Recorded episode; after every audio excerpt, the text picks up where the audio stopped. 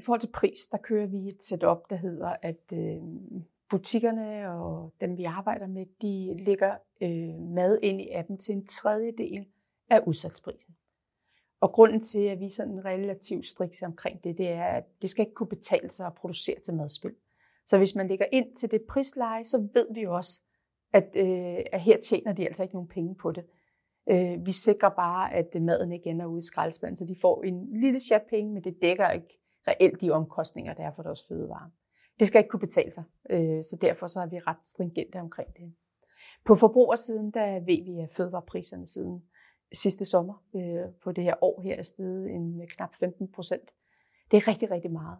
Og det er rigtig meget for en almindelig husholdning, eller hvis man er studerende og ikke har, har super mange penge. Og det betyder selvfølgelig, at man som forbruger kigger meget mere på, om man kan gøre en smart handel. Og det er jo både øh, tilbudsaviser og andre apps, der kan hjælpe med, hvor øh, der, der enten er varer i overskud, men hvor man kan gøre en god handel.